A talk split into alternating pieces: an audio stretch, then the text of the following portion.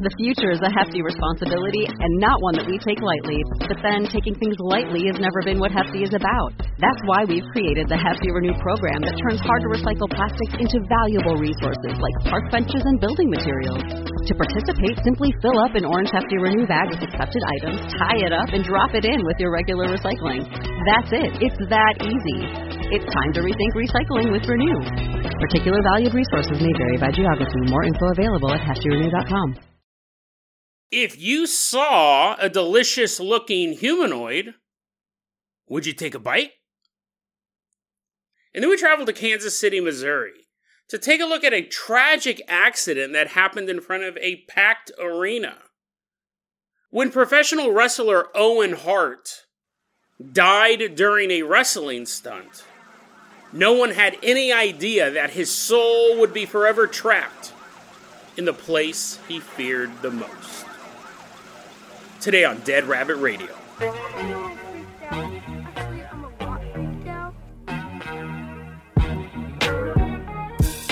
Hey everyone, welcome back to another episode of Dead Rabbit Radio. I'm your host, Jason Carpenter. I'm having a great day. I hope you guys are having a great day too. I hope you guys are having tons of fun. I hope you guys had an awesome weekend.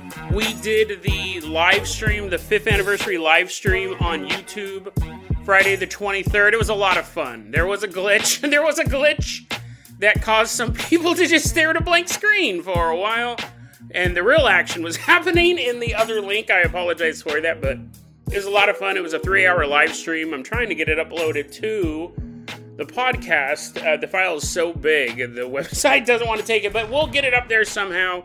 We went through and talked for three hours about all sorts of stuff, behind the scenes things going on in past episodes of Dead Rabbit Radio, as well as many, many curious questions that were thrown my way. But if you weren't able to join us for the live stream, you will be able to listen to it at your convenience. But someone who never glitches out walking into Dead Rabbit Command right now is one of our legacy Patreon supporters. Everyone get on your feet and give it up for Grant. Woohoo! Yeah, we Walking on in to Dead Rabbit Command. Grant, you're going to be our captain, our pilot this episode. If you guys can't support the Patreon, I totally get it. I really, really do. Just help spread the word about Dead Rabbit Radio. That helps out so much. If you do support the Patreon, you get ad free versions of the episodes as well as access to the Discord. Grant, let's go ahead and get this party started. I'm going to go ahead and toss you the keys to the Jason Jalopy. We're going to leave behind Dead Rabbit Command, drive us all the way out to a little boy's bedroom. nice leisurely drive through the country. Specifically, we're headed to the state of Kansas. And we get there and we see this house and there's palm trees. I don't know, are there palm trees in Kansas? There's a tree in the front yard. Wind's kind of blowing the leaves around. We're walking up to this dude's house. We're peeking in the window. And we see a family in there. We see a mother and a father and a little boy. Now, this boy, at this time, he's five years old. He doesn't give it, he's not five years old telling the story, right? He's telling the story now that he's 20, but he remembers back when he was five years old. He didn't give his real name. We're going to go ahead and call him Michael. He's hanging out with his family. And then they go, Michael, it's time for you to go to bed. And he's like, but mommy, daddy, what about, what about the people in my room? His parents are like, Michael, we told you multiple times there are people staring in through the window. Uh, there's a lot of them, and it's kind of creepy, but they're not in your room. There's nobody in your room except for you, which is where you should be right now because it's bedtime. And Michael's like, no. And he walks into his bedroom and he gets under the blankets and he shuts the light off and he goes to sleep. And he knows there is a chance. It doesn't happen every single night, but there is a chance that these two strangers are going to enter his room again. Every so often, Michael said, every so often, he would wake up in the middle of the night and he'd see these two humanoids standing in the room.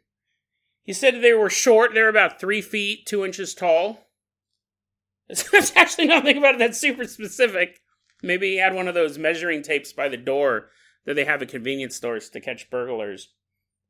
Three feet two inches tall, with yellow eyes. That'd be creepy. As uh, someone in your room, I guess really anything in your room that's not supposed to be there is creepy. But Give it yellow eyes makes it even creepier. And this might be a first.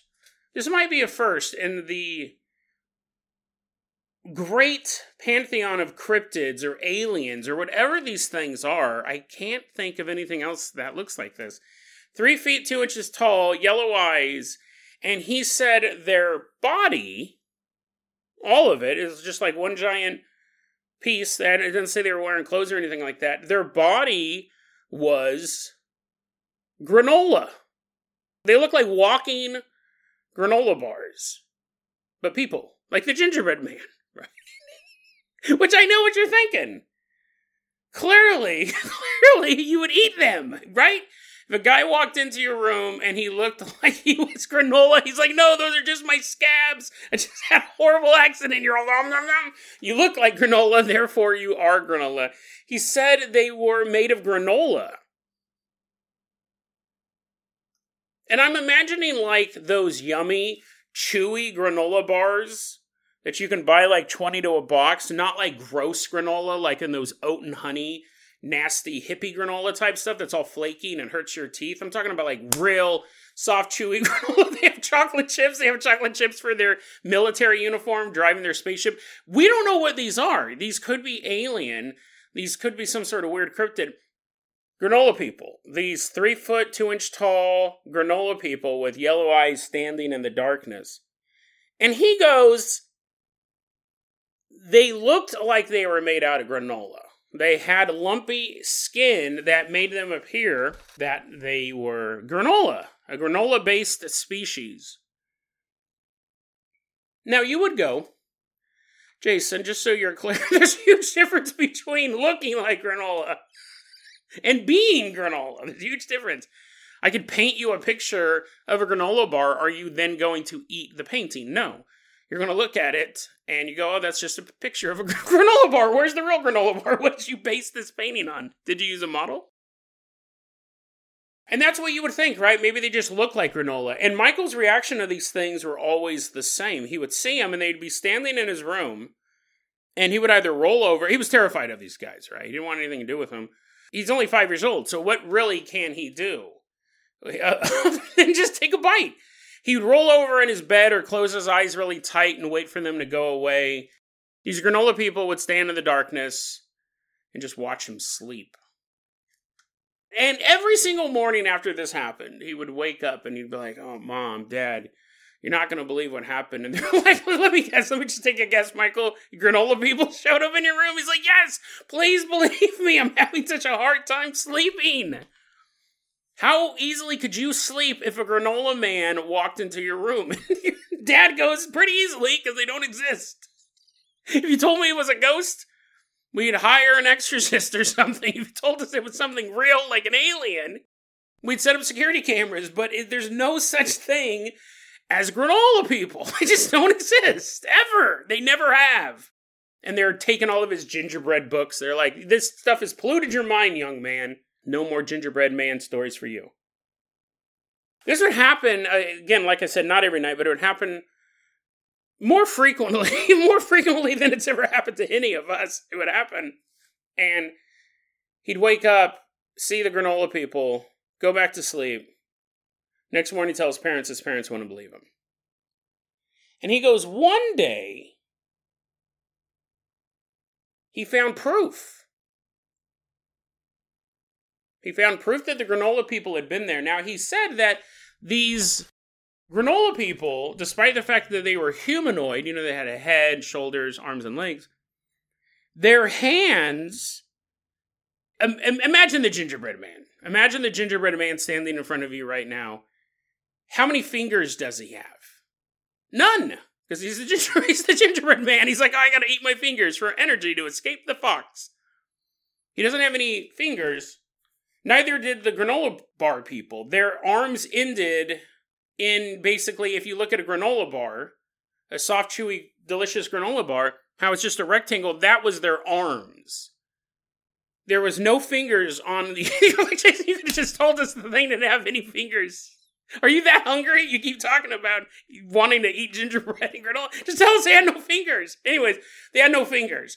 their arms ended in these rectangular nubs, like the gingerbread man. Michael wakes up one morning and he goes, Oh man, um, I don't remember seeing the granola people last night. And actually, that begs the question how often did these guys show up and he didn't wake up? Like, he can only tell you the stories of when he woke up and saw the granola people standing by his bed. There's probably some nights he's like, oh man, I was playing T ball all day today. Sure, I'm tired. sure, can use a little energy. he's all staying up just so he can eat some granola people. And then they're not there and he falls asleep. But then they show up. Then they show up. He can only tell us the stories of when he was awake. Anyways, he goes, One morning I woke up and on my bed, like on my bed sheets apparently, were two sets of what he could only describe as granola man handprints.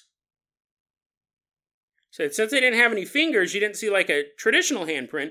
But if you took two giant granola bars and you pressed them into the bed, and you would leave like a little greasy stain with little bits of granola left behind. Do that right now. That's your science homework for this episode. Go out and buy some granola bars and press them as hard as you can against your bed. You wake up, you're covered in ants. You're like, ah, this isn't an alien experience at all. It's torture. And there were two sets of them because there's two of them. They each have two arms. So he saw these two greasy rectangular marks on his bed. And there was a bunch of granola as well, a bunch of granola pieces, chunks on his bed, right where those handprints were. And he said, like before, you know, you'd wake up, you'd see the granola people in your room, you'd get terrified. But now he's actually able to analyze this evidence. He said it was super disgusting smelling. He didn't compare it to any particular smells, but disgusting smelling chunks of granola in this greasy rectangular pattern, four sets of it on his bed, as if the granola people were pressing down really hard on his bed sheets. That'd be kind of disappointing, right? Double edged sword, because on the one hand, you have physical evidence now that the granola people are visiting you at night, but you also know they're gross, like you can't eat them. Because had he one day said, you know what, I'm taking a bite, ump, they probably wouldn't have tasted that good. I'm just saying, if you, generally, if something smells disgusting, you're like, well, that does offend my nose, but maybe my taste buds will have a different opinion. They probably tasted gross.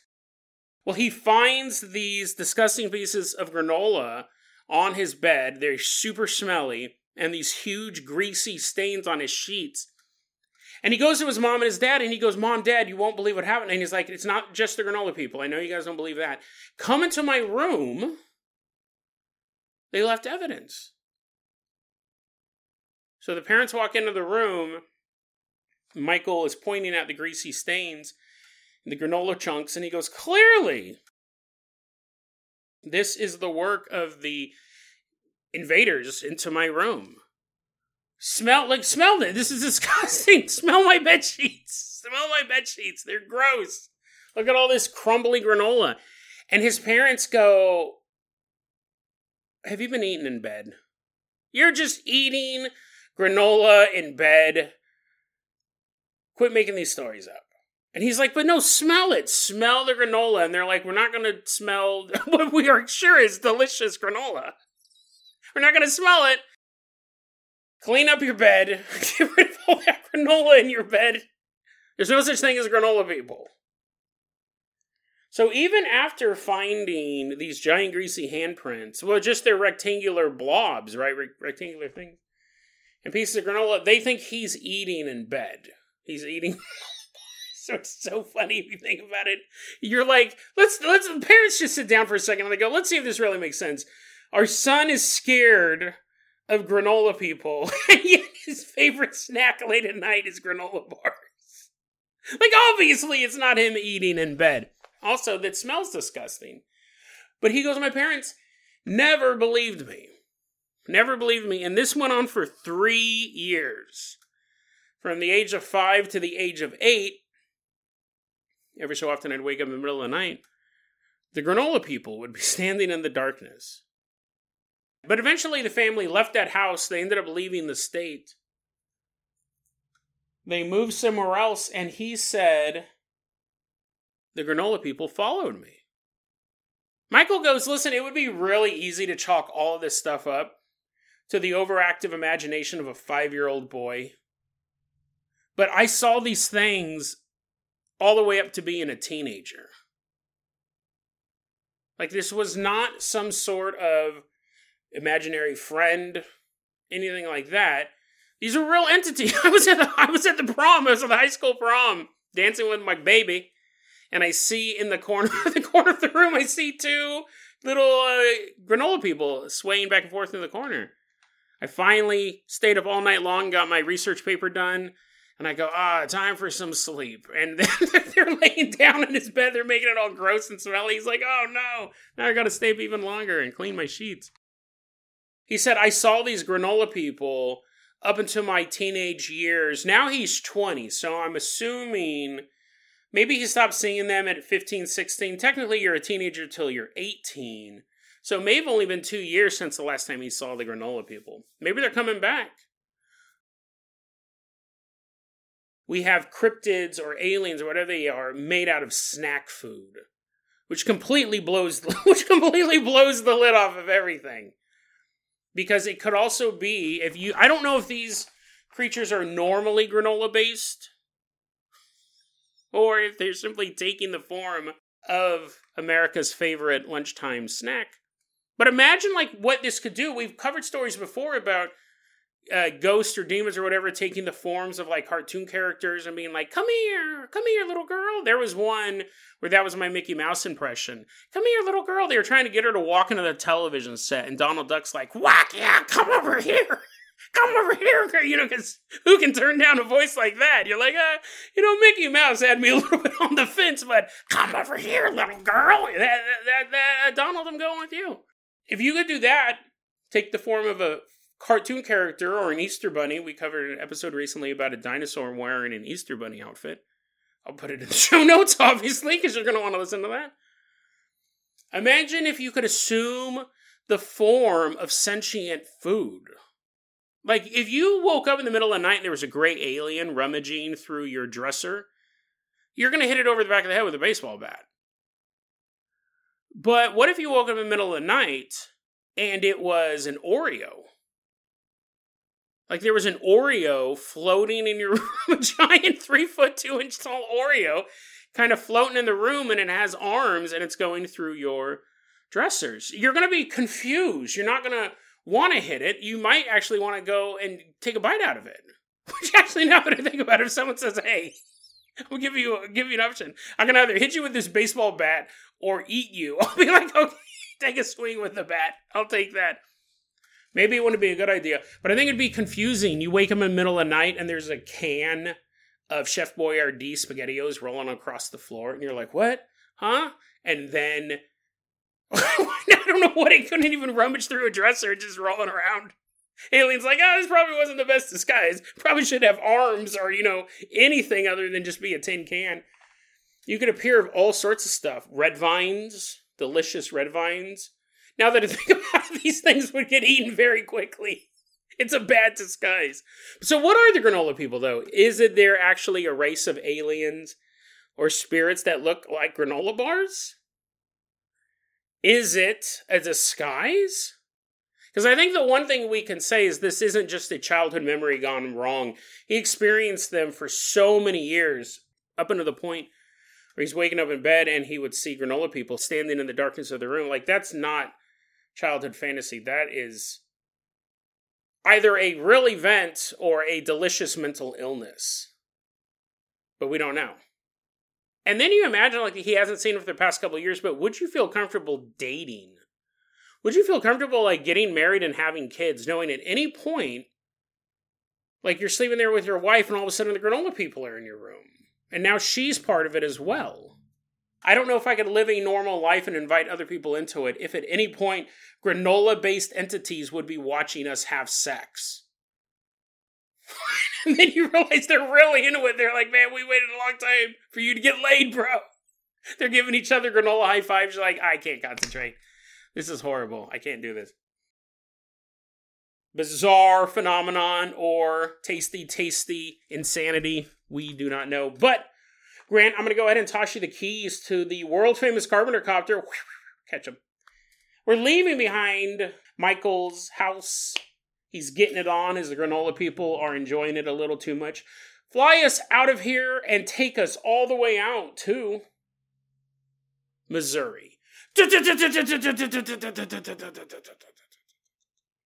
We're headed out to Kansas City, Missouri. Specifically, we're headed to Kemper Arena. It's a huge professional arena, can hold over 19,000 people. Everyone in town knows it. They have everything from basketball tournaments.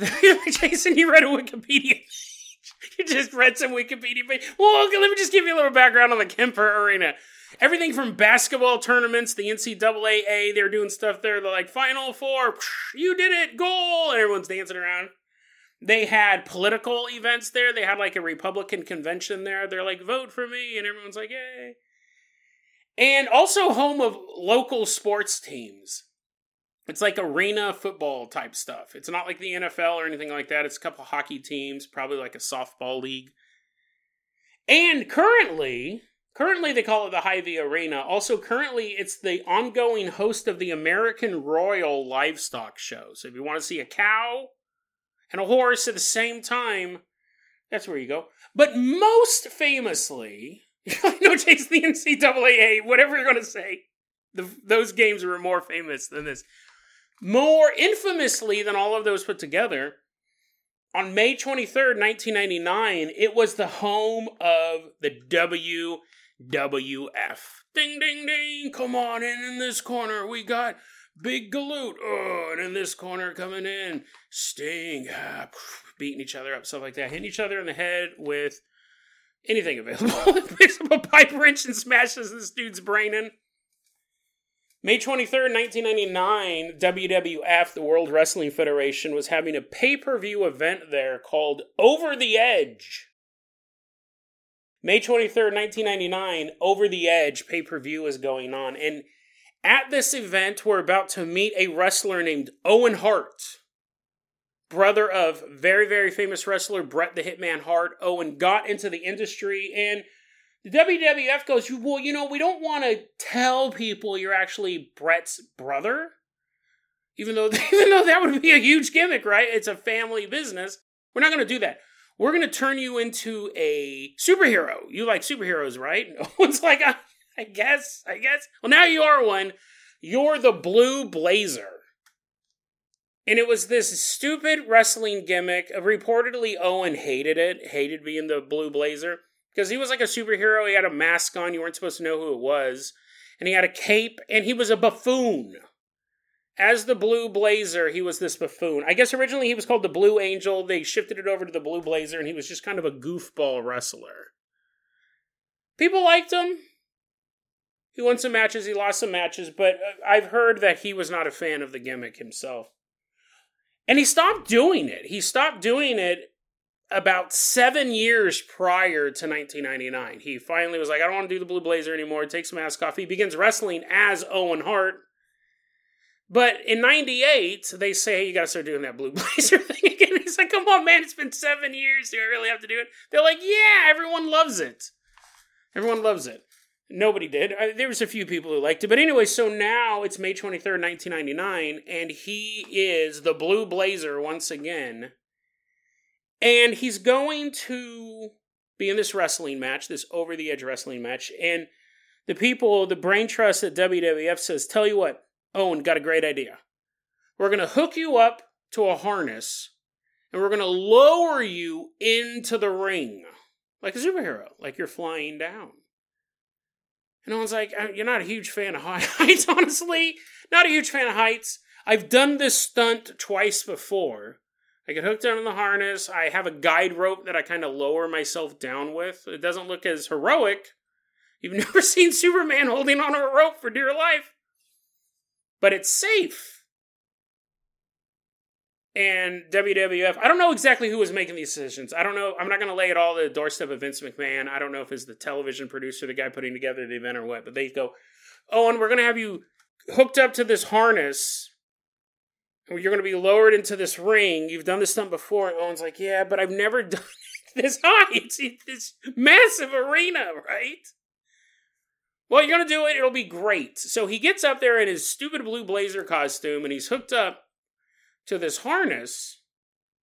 And he's like, oh, guys, this is uh, cool and all, but where's my safety rope? Where's the rope that I'm going to hold on to that, you know, if something terrible happens, I then don't, I don't know, go over the edge of this scaffolding and plummet to my death? And they go, oh, we don't have the guide rope for this one. This time we're just going to have you lowered down into the arena. He's like, what? And we thought it would be funny. Someone at WWF thought it'd be hilarious, which actually this would be funny if it worked. Because you're a superhero, but you're also a total buffoon, you're going to be lowered into the ring, but about 10 feet off the ground. You're accidentally going to undo your safety harness and you're going to fall and hit your face flat on the ring. He's like, uh, I don't, I don't like this gimmick. This gimmick's dumb. I don't like being up here. That sounds terrible. I mean, just falling 10 feet onto your face. Yeah, yeah, yeah, it'll be hilarious. Because you're a buffoon. So he's up there in the scaffolding in this blue blazer costume, has this harness on, and because he has to do this stunt where when he's 10 feet, instead of majestically landing in the ring, he has to fall flat on his face, it's a quick release harness. So once it's triggered, it's gone. The harness just boop, opens up, and you'll fall right in her face. It'll be hilarious, says the man who's not about to fall on his own face. Now it is time for the dramatic appearance of the Blue Blazer as he's going to slowly be lowered into the ring to begin his match. And people look up and they see Owen Hart dangling from this rope. And in front of thousands of people, flashing lights, screams, and cheers, the energy of a live wrestling performance going on all around this arena, the safety harness breaks. Some people say it was a mechanical malfunction. Some people say Owen Hart accidentally triggered it early.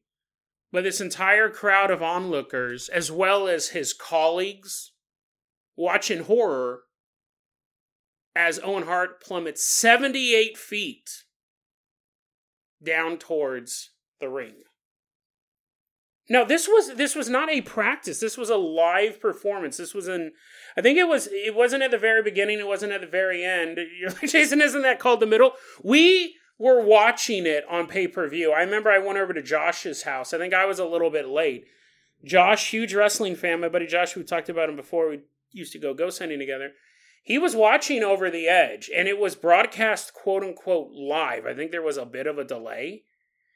And I think I got there right after it happened. And Josh was like, dude, Owen Hart just fell.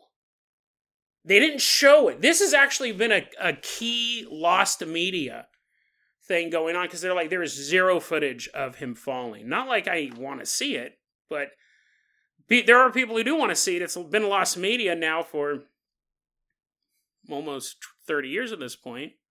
What, 24 years? there's no video footage from people like pirate recording in the audience. There's definitely been no official footage released, but they just cut away and started showing. If you watch it at home, you could see the audience reactions to what was going on. There's no footage that's ever been released, uh, despite all the cameras, of Owen Hart actually plummeting down and hitting this mat. There's footage of medics attending to him there's footage of crowd reactions, and there's footage of the commentators, the color commentators, sitting ringside. But he plummeted 78 feet to this ring. And what was super interesting, I was doing research on this. I wanted to make sure, because I know not everyone listens to or watches wrestling. Originally, I was just going to tell the ghost story part of it, and I go, oh, there's probably a lot of people who don't know about this. Should tell everyone, apparently, as he was falling, because this was, again, an active people were walking around. There were other wrestlers and a referee in the ring. You had the people sitting ringside to do the commentating, and all of these people moving about. This was an active performance going on. Owen Hart's last words as he was plummeting down, seeing all these people underneath him, was look out. Even in his last moments, he was being selfless. He knew it was over for him. He wanted to make sure he didn't hurt anybody else. I mean, that would have killed you. Because he died. He ended up passing away later that day in a hospital. Blunt force trauma all over his body. But you had people kind of going about their business, walking around, refs getting stuff ready. You have, and you're not expecting a 250 pound man to plummet 78 feet towards you. His last words were, look out. Some people were there, like some of the workers were there. They were like you know, getting their paperwork together, their script and all that stuff. And other people had to be like, oh my God, he's falling. And then you would look up and you'd see him hit. It wasn't like everyone was watching this thing. People were distracted. This is just a day in the life of a wrestler, not the death part, but these wacky stunts. But Owen Hart hits the mat, dies a few hours later. There was nothing they could do to save him.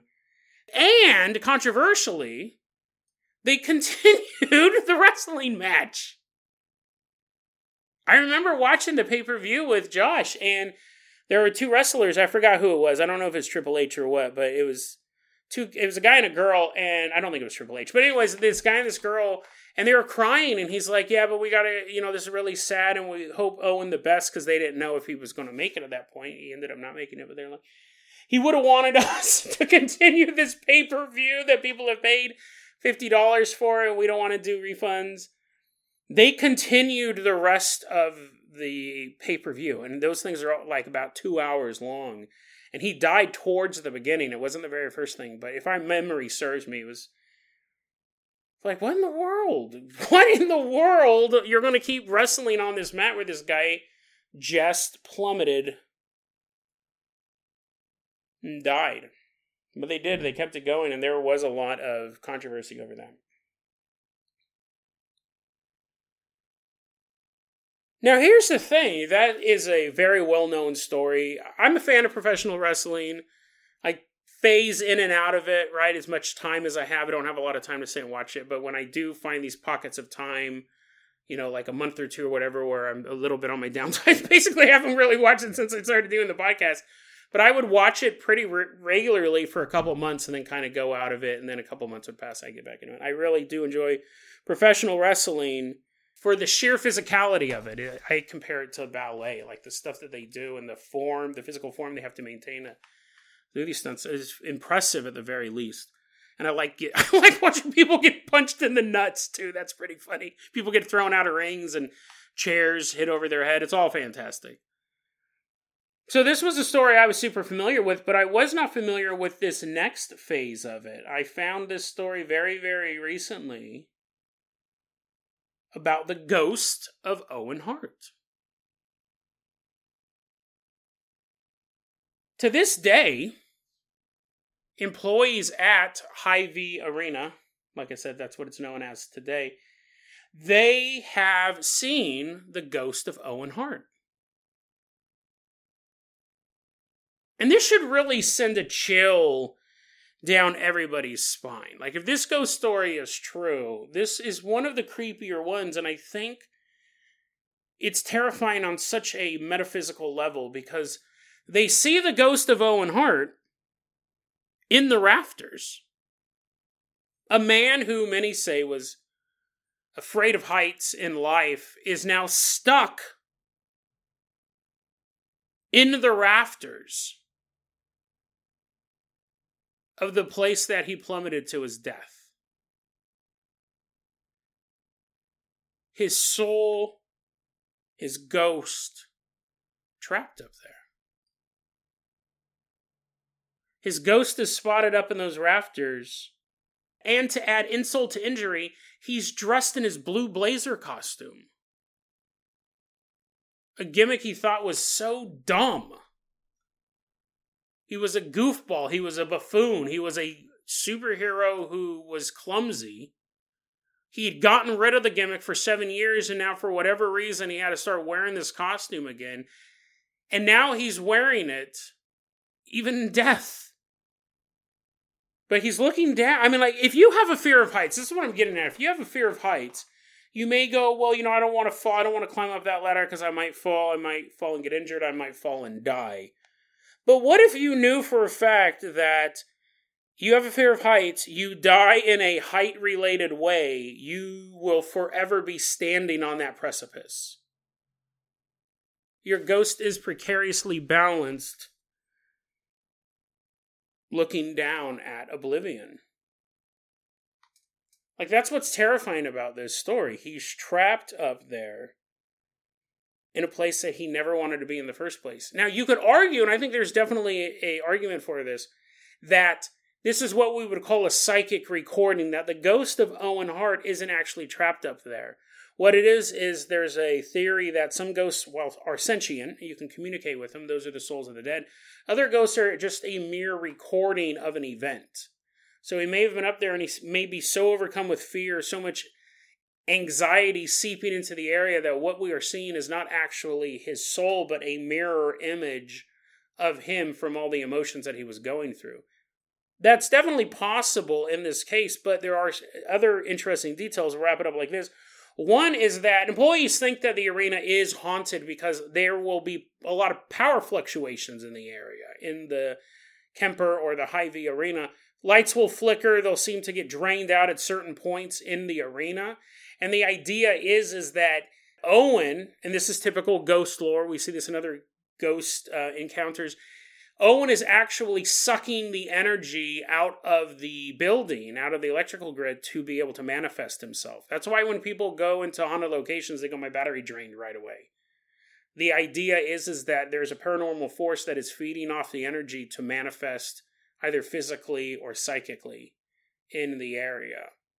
Now, a a psychic image, a an afterglow of a particular person where you can't interact with them, that does not suck away energy. That's like leaving a thumbprint. That's like leaving a granola bar print. It's there whether or not you're walking around with four flashlights or not. You may not see it every time, but it's still there to willingly drain. Like that takes sentience to say, I want to manifest, so I'm going to begin to tap into the power supply. I'm going to tap into all available forms of electricity and I'm going to manifest. That does take sentience. If that if these two parts of the story are true, that would mean that the ghost up there is actually Owen Hart. And he's trapped. Trapped in a place he didn't want to be in life, now he's there forever in death. Imagine if the way that you die is the way that you're trapped. Which would suck anyways. It doesn't always happen, but we do see that in enough ghost reports that if you die that way, you may be trapped in that form and in that location. You can plummet to your death, and now your ghost. It would be one thing if the ghost was haunting the ring, was haunting where he fell down. It'd be one thing if the ghost was haunting the hospital that he died at. It's not. It's haunting. It's haunting the rafters of a super tall arena. And he's trapped up there. And that's what makes it even scarier. He didn't want to be there. He had a fear of heights. He hated that costume. Now he's trapped in the blue blazer superhero uniform, precariously balanced on this rafter way up in the air. Also, two conspiracy components to this story. If you're a big believer in predictive programming, if you're a big believer in the fact that sometimes these things happen for a reason, and I don't mean for fate but the fact that you actually may have some sort of mechanism controlling things behind the scenes. First off, let's take a look at the name of the event. It was called Over the Edge. And really it culminated in a man well, I guess he didn't I guess he didn't fall over an edge. Technically he was already off the ledge and being lowered, but again, it's an odd coincidence, right? Over the Edge is the name of the event. This man, Owen Hart, plummets to his death this wasn't the first time they used the name Over the Edge for one of the pay per views, but it was the last. They stopped using that name after this event. Another thing, I'm actually adding this part in after I've already recorded the segment because this was the episode that I recorded for the live episode. I do a live recording Sunday mornings for the Patreon members. And a lot of you guys show up and listen in while I'm doing it. Nikolai Mishkin, he was listening to the segment this morning and he had a bit of information that I was able to go online and verify. There is a YouTube video of this because, like I said, there's no video footage of this, but there is audio footage from a broadcast in Spanish. They were doing a Spanish broadcast, Spanish language broadcast of the event, and there is a recording from that. So, what happened was, if you guys aren't familiar with wrestling, they have these entrance theme music, things like that. And a lot of times in wrestling, it's not just the theme music. They'll show clips from previous matches. They'll kind of get you hyped up. And a lot of times they'll have this little promo package where the wrestler is actually saying, like, this time, Sting, it's going to be you who ends up in a body bag. Ugh, and they show, like, the wrestler doing all these crazy jumps, and they show Sting hiding in the corner, wetting his pants, and this is a way to get the audience hyped up from the audio broadcast that was recorded on the Spanish language channel, you can hear Owen Hart's because you don't they don't actually show the body hit the ground, but you can hear Owen Hart's entrance promo package playing while he's entering the arena while he's being lowered in. And right after he plummets into the ring and hits the ground, you clearly hear the promo package say, and it's an Owen Hart's voice. He was the one, this was his entrance, so he's the one who cut together this promo. After he hits the ground, you hear Owen Hart's voice say, Why me? And and what's that? What that is in reference to is because that would just be weird, right? That he falls down, he plummets, he actually impacts the ground, and then you hear his voice over the loudspeakers of the arena go, "Why me? What it is, it's a clip from his promo package where he's talking about being a superhero and he's talking about, you know, why me? Because the WWF needs a superhero and I'm willing to clean up the streets. That's kind of what the context of that is. The way it played out was after he hit the ground, just seconds after the impact, you hear Owen Hart's voice play over the loudspeaker. Why me? And I'll have that uh, audit. That'll be in the show notes. You'll be able to check out that audio clip. Nikolai, thanks for bringing my attention to that. I didn't didn't know that. Does it mean anything? So here's the thing: like, it just sounds like a cruel coincidence. But this is where you do start getting conspiracy theories. And, and WWF, WWE is full of weird conspiracy theories. I almost might do a whole episode on them. But um, yeah, coincidence? Was this some sort of Illuminati sacrifice? Was this some sort of predictive programming? Probably not. I'm not leaning towards that, but I thought those were interesting details that um, just show how just bizarre this story is. It's a tragic story, but once you start adding the paranormal parts and the conspiracy parts to it, it just becomes even creepier. Let's go back to the whole Owen Hart thing. I do find it absolutely terrifying that Owen Hart could be trapped in the place that he hated the most in the guise in the uniform that he disliked, and that's how he is forever. And it really makes should make you cautious. Should make you cautious. Some may argue it could make you paranoid when you are getting ready for the. You know, we always had that thing when we were kids. We were putting our clothes on, and our parents would go, "Are you sure you want to go out like that? Are you sure you want to dress like that as you're walking out?" the house and you would go it's my my world mom i can dress how i want dressed up as a dressed up as a granola bar man i go now it's time to break into my neighbor's house and terrify him for decades um, imagine that now. The next time you're getting your clothes on, I think parents shouldn't say, "Are you sure you want to go out like that?" They should say, "Do you want your ghost to be dressed like that? Do you want to be walking around like that as a ghost when you die? When you die tonight, kids, death is around every single corner."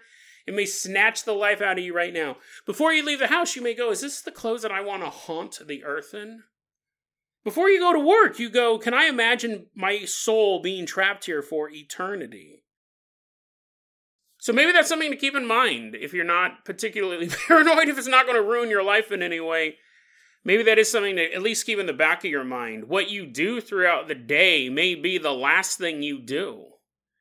And you may be haunting that location you may be wearing those clothes. You may be standing in front of that death for the rest of eternity. You could be high on a precipice. You could be deep underground. You could be sitting in a job you hate. Or standing out in nature. Maybe it's something you like. Maybe it's something you enjoy. You don't always have to die in a depressing place.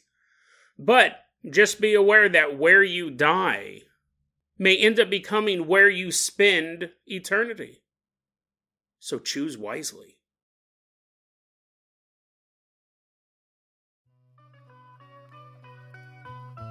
deadrabbitradio at gmail.com is going to be our email address. You can also hit us up at facebook.com slash deadrabbitradio. TikTok is at deadrabbitradio.